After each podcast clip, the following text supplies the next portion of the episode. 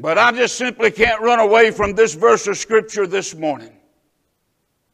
This is our first Sunday back in the house of the Lord for this new year. If there's ever a time that God's people needs to pray and trust and depend upon God, it's today. In the Old Testament book of Second Chronicles and chapter 7, some of you already know the verse, but it's verse 14. A word that the Lord put out to His people, His own people, to His own nation. And it is a promise and a word that still exists for us today. It is a promise that is heaven sent. It is a promise that is God Himself issued. I didn't write it, you didn't write it, the Baptist didn't write it, God wrote it.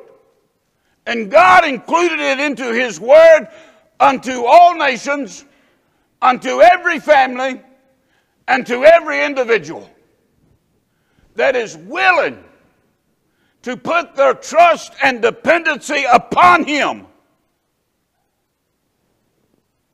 This particular verse and this particular promise goes out to a collection of people.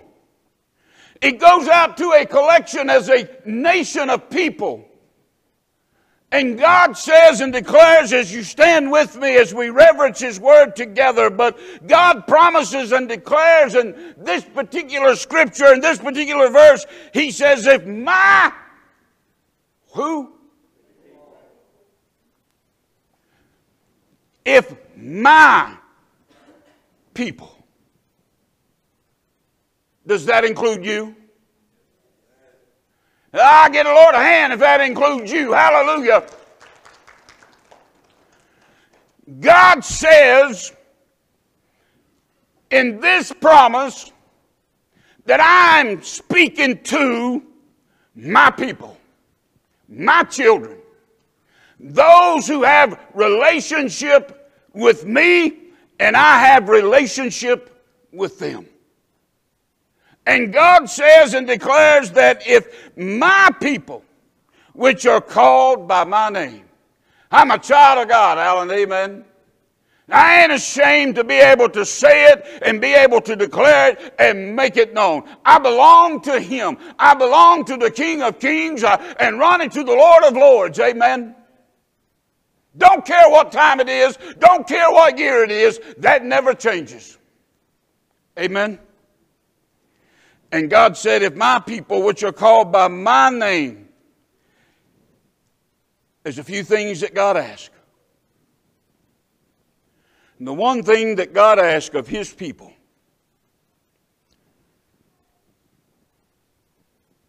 that should not be, there should never be anyone who names the name of God Moses that belongs to the Lord that should not be able to do what God is about to ask them to do.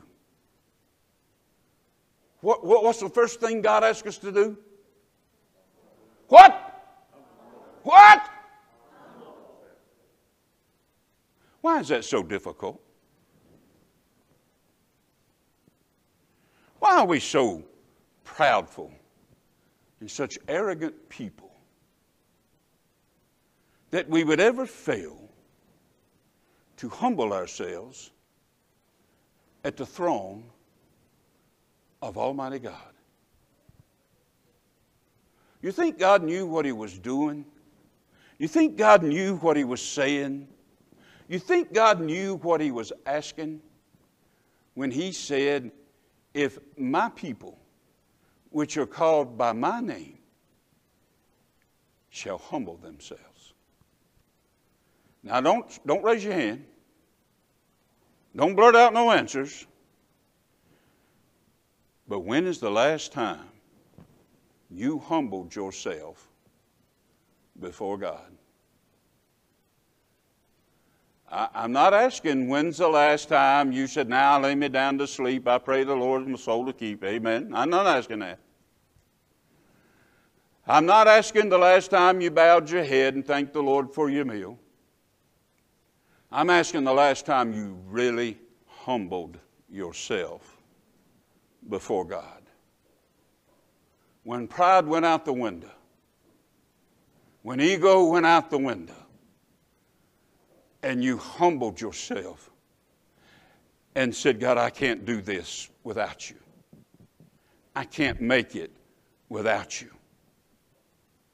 God said that if my people, which are called by my name, shall humble themselves and what? And pray. They go hand in hand when you think about humbling ourselves and praying. Amen. It starts with the humbling of ourselves, and then comes the outpouring of ourselves that we cry out unto the Lord in tears. Amen. I'm keeping you standing a long time. God said, Listen, and seek my face and turn from their wicked ways. Then God says,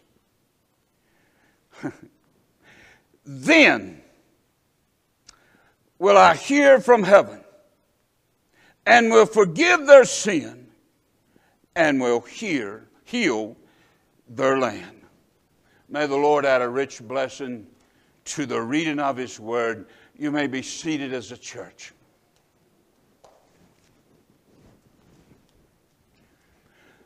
I know the one thing that the Lord has put upon my heart today is that God's people should always be praying people.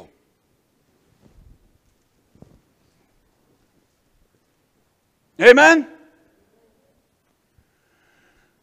No preacher should ever have to stand behind a pulpit and look to a congregation and ever have to beg a congregation to be a praying people.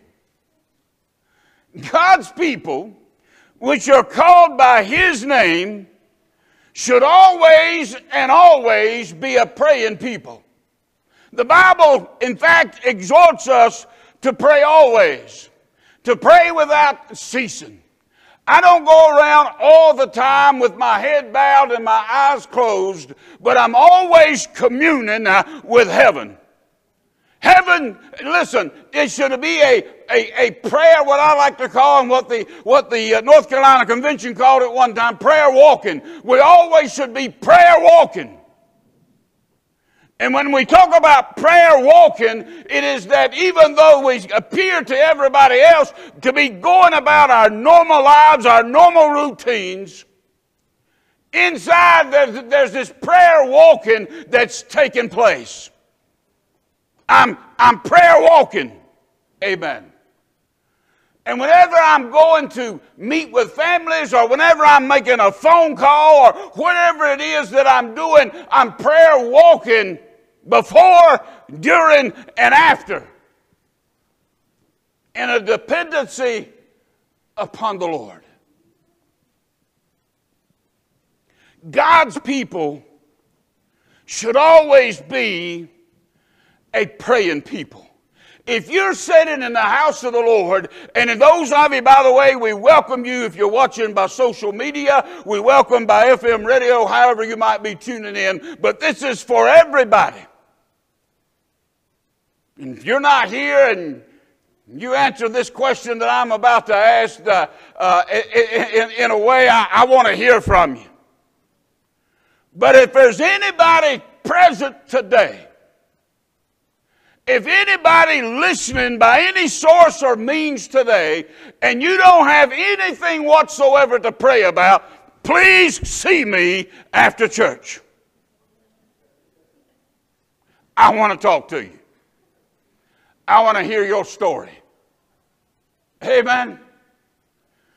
If you have absolutely zero prayer list and nothing to pray about, please let me know. I would love to hear it. There are always things for God's people, for all people, to be in prayer about. There are always going to be things that, that we need to put our trust and our dependency upon an almighty God that can do all things. Amen? And so there should always be a pattern, a commitment, a consistency of prayer among God's people that involves humbling ourselves before the Lord and calling upon His name and seeking his face. I talk to folks sometimes, and I haven't heard this lately, and I don't hear this as often today as I used to hear it. And hopefully that's a sign of progress. But I used to hear a lot of folks say, you know, preacher, I pray, and it seemed like my prayers just hit the ceiling and fall right back down. Some of you drawed up.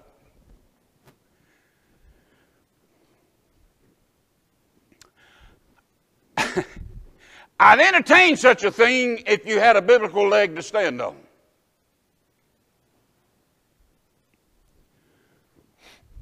But no child of God ever has a biblical leg to stand on when they feel like God's unconcerned, God's not listening, God's not interested in what I have to say. Show me that in the scriptures. Show me where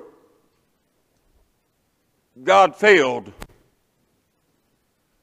to encourage his people to seek his face. In fact, I think it's James, the Apostle James, that declares to cast our cares upon the one that cares about us. Amen? The Bible declares that when we draw nigh unto God, God in return does what? Draws nigh unto us. You see, that's the biblical promise. That's the biblical promise. So, for anyone to feel like that their prayers are just reaching the ceiling and not reaching heaven is absolutely ridiculous and has no biblical arm whatsoever to be able to be reliable. God loves you. God cares about you every part of your life God cares about. Amen. Who else in this world can you go to that loves you and cares more about you than God does? Mama loves you. Daddy loves you. Grandpa and grandma love and care about you, but they can't do for you what God alone can do for you. I want my grandchildren to know. I, I, I, know that they know how much they're loved. But you could put all of our family love together and not even come up to a thimble size of God's love. And how much God loves them. And how much God cares about them and how God is concerned about every part of their life. They grow up quickly, don't they? Katie, I love you. I look over and gosh, she's growing up so quick. Growing up so quick. Greg, they get driver's license. Boys start calling the house. It's a terrible cycle. Josh, yeah, well, you better be leaning on something besides that shotgun.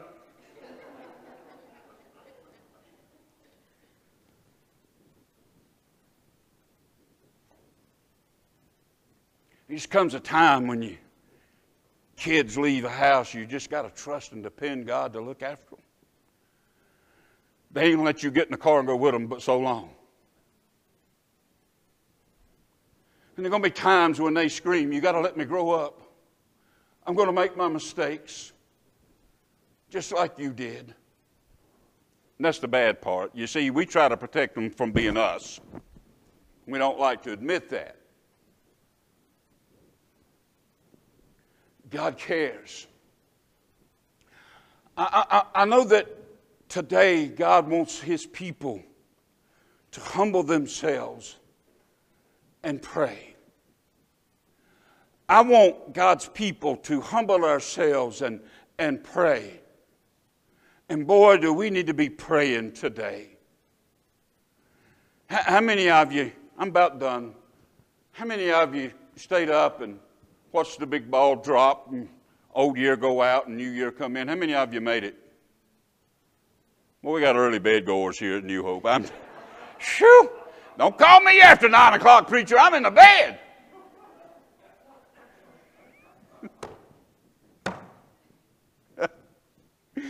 uh, I made it. I barely made it, but I made it. I was with mom at mom's. Mom didn't make it. She fell asleep in the recliner.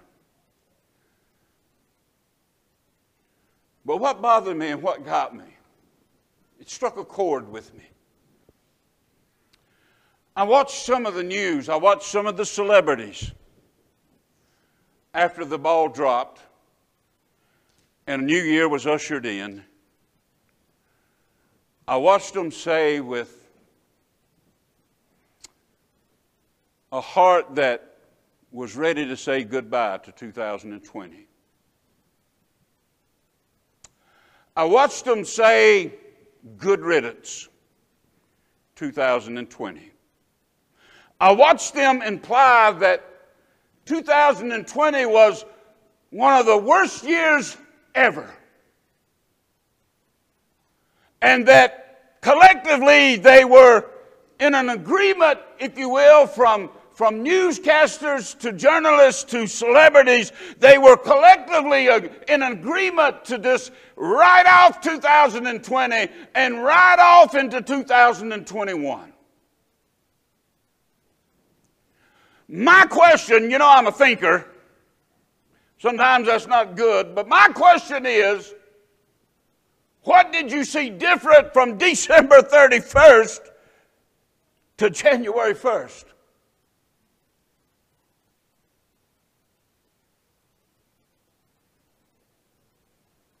To say goodbye to an old year and to usher in a new year it's just another day on the calendar. Amen? It's just another 24 hour cycle on the calendar with very little, if any, difference from what you just said goodbye to. Except for God's people.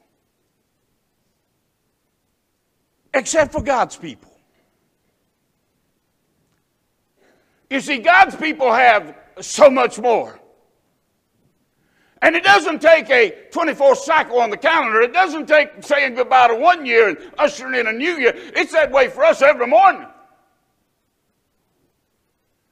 Because the Bible tells us that He renews us every day.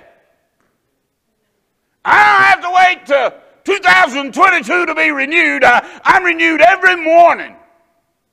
I'm re-strengthened or refreshened uh, every time. I look so good all the time.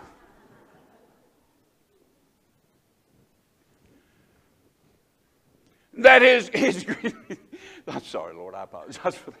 That is grace. That His provisions. You know, I got a lot of years in this thing now. I got a lot of years walking with God. I've got a lot of years of, of God coming through. I've got a lot of years of, of God's victories. I, I've got a lot of years of, of God's promises. I've got a lot of years of God's experiences now. Amen? And after a while, that just becomes a great anchor that as I trusted Him in 2020, I can trust Him in 2021. It's no different. It's no different.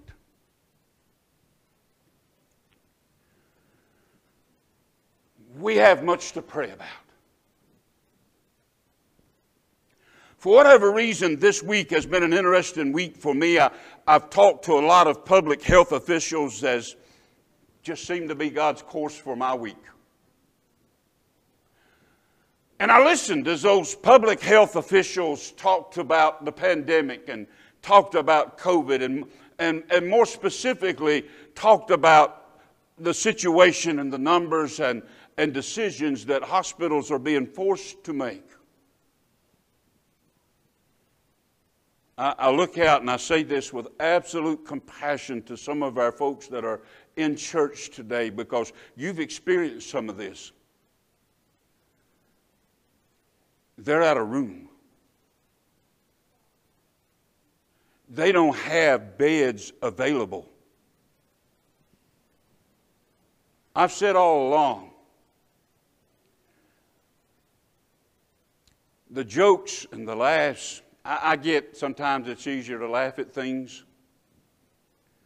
But I've always tried to stress to this church that don't, don't disrespect families that have lost loved ones through this pandemic. I don't care if it's one. I am not interested in it, are the numbers accurate. Don't, don't even go with that. I don't even want to hear that.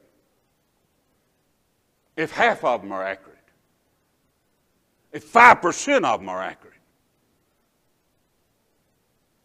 those are lives lost that are gone, that families have had to give up. To me, that's serious. To me, that, that deserves our prayer time. Our country needs for God's people to humble themselves and pray and seek God's face. Because God's still the only answer. God is still the only answer to any pandemic, to any national crisis, to every, any and all governmental issues, God is still the answer. And He's still on the throne. He's still on the throne. In closing, as they come get an invitational song ready,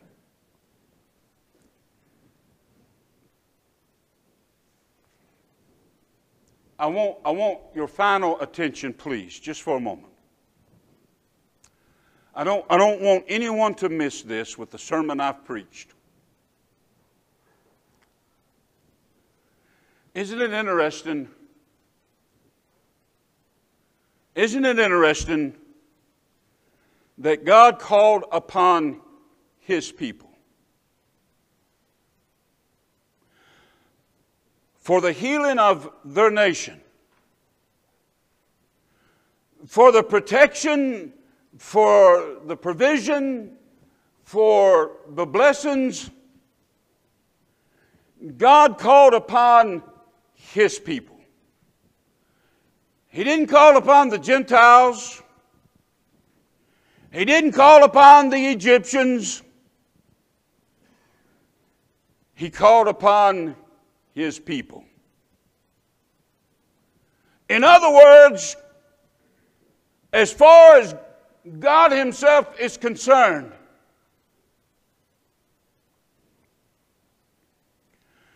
it wasn't in the hands of the government, it wasn't in the hands of politics, it wasn't in the hands of medical science.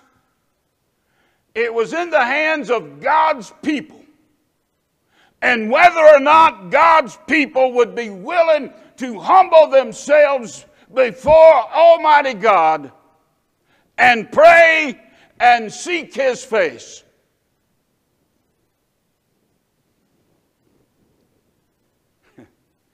the promise hasn't changed, but neither has the challenge. The challenge is still upon God's people.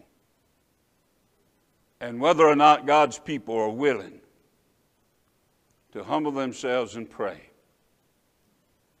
to an Almighty God.